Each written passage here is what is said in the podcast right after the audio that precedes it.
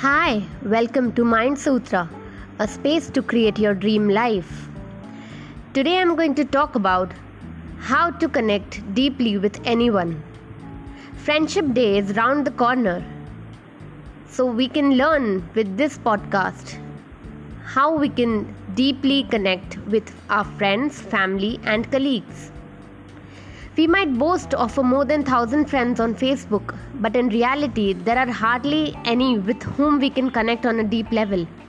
I have never been good at shallow conversations or superficial talks, but innately, I have always been good at making deep connections. I have very few deep connections and I don't need many to feel satisfied. According to a research, at any given time in our life, we are deeply connected with only 5 people these five people can change with time, but the number remains the same. Whatever the studies say about the number, it is important to have deep connections because connections are something that make us happier and are a significant determinant of our well being. So, here are some ways by which you can form a deep and meaningful bond with anyone. First is to be vulnerable. Being vulnerable means sharing your deep desires, ambitions, fears, secrets with the person you want to connect deeply with. When you share these things, which otherwise you would have kept secret from the world, you immediately create a sense of feeling in the person that you have trusted him with your deep desires, ambitions, or fear. When you shed your inhibitions, you create a safe space for him or her to open up as well. But the downside of this method is that the person can use this information against you. So start with something positive like your ambitions, desires, etc. And if you have slowly started trusting the person, then move towards sensitive information like fears, secrets, embarrassments, etc. Second is to listen. Majority of us in a conversation talk more than listen not just in a conversation. Whenever we listen to speakers in an event, our thoughts revolve around what we have to say. In these thoughts, we miss the other speaker's talks as well. Key to deeply connect with anyone is to listen more than talk. Talking more than listening only emphasizes that the conversation is more about you than the other person. And it is a well known wisdom that people who talk more about themselves all the time are innately selfish. And who want to connect with a selfish person? Hence, be completely present and pay attention to what the other person is saying. Third is to relate. People feel more connected when they can relate to you.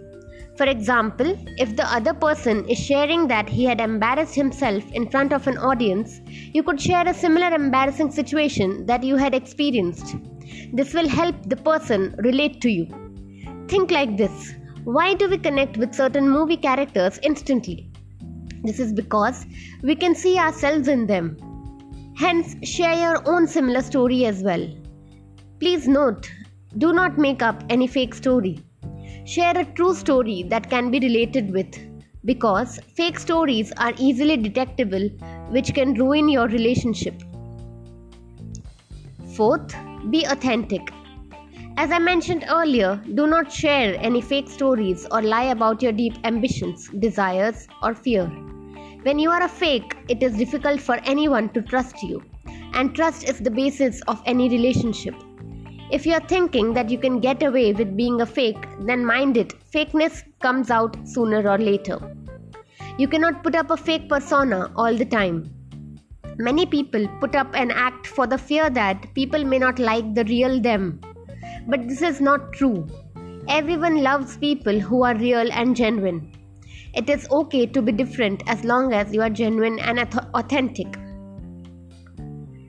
And even if they don't like the real you, it is okay. You don't need to have everybody's approval. As I said before, there are only five people with whom you are deeply connected. So why waste energy by being a fake to impress everyone? Hence, if you want to connect deeply, be the original you. Fifth, ask questions. A key to having interesting conversations is to be interested. When you are interested in other person's story, it reveals that you genuinely care. And to build deep connections, it is necessary to care. So, care about their story. Ask open ended questions so that the conversation and connection goes even deeper.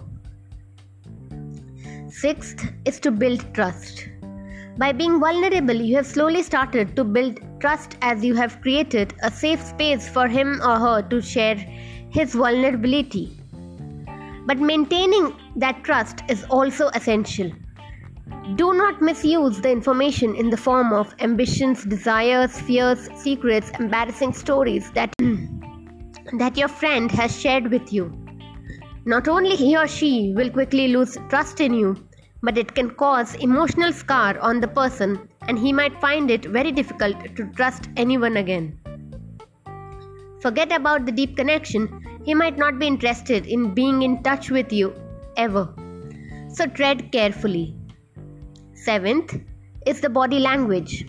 Our actions speak more than our words.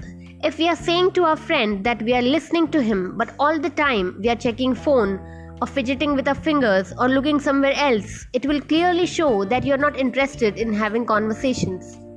To be deeply connected, you need to be completely present in the conversation with him or her. You need to lean towards them slightly, look in their eyes, and try to mirror their expressions. If they smile, then you also smile. If they look worried while telling a story, you also mirror or copy the same expression. This concept is called neurolinguistic programming. This shows that you are paying attention completely and the person will feel heard, seen, and understood, which is the foundation for deep connection.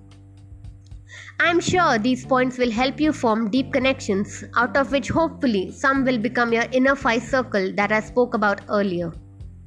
It may seem difficult to apply initially, but with practice, connecting deeply with anyone will come naturally to you. This Friendship Day, enjoy and cherish your friends and make those bonds even deeper. Comment in my blog mindsutra.in and share which of the points that I have mentioned you'll start practicing first. Log in to mindsutra.in for even more such inspiring information and updates. Thank you so much for listening and take care.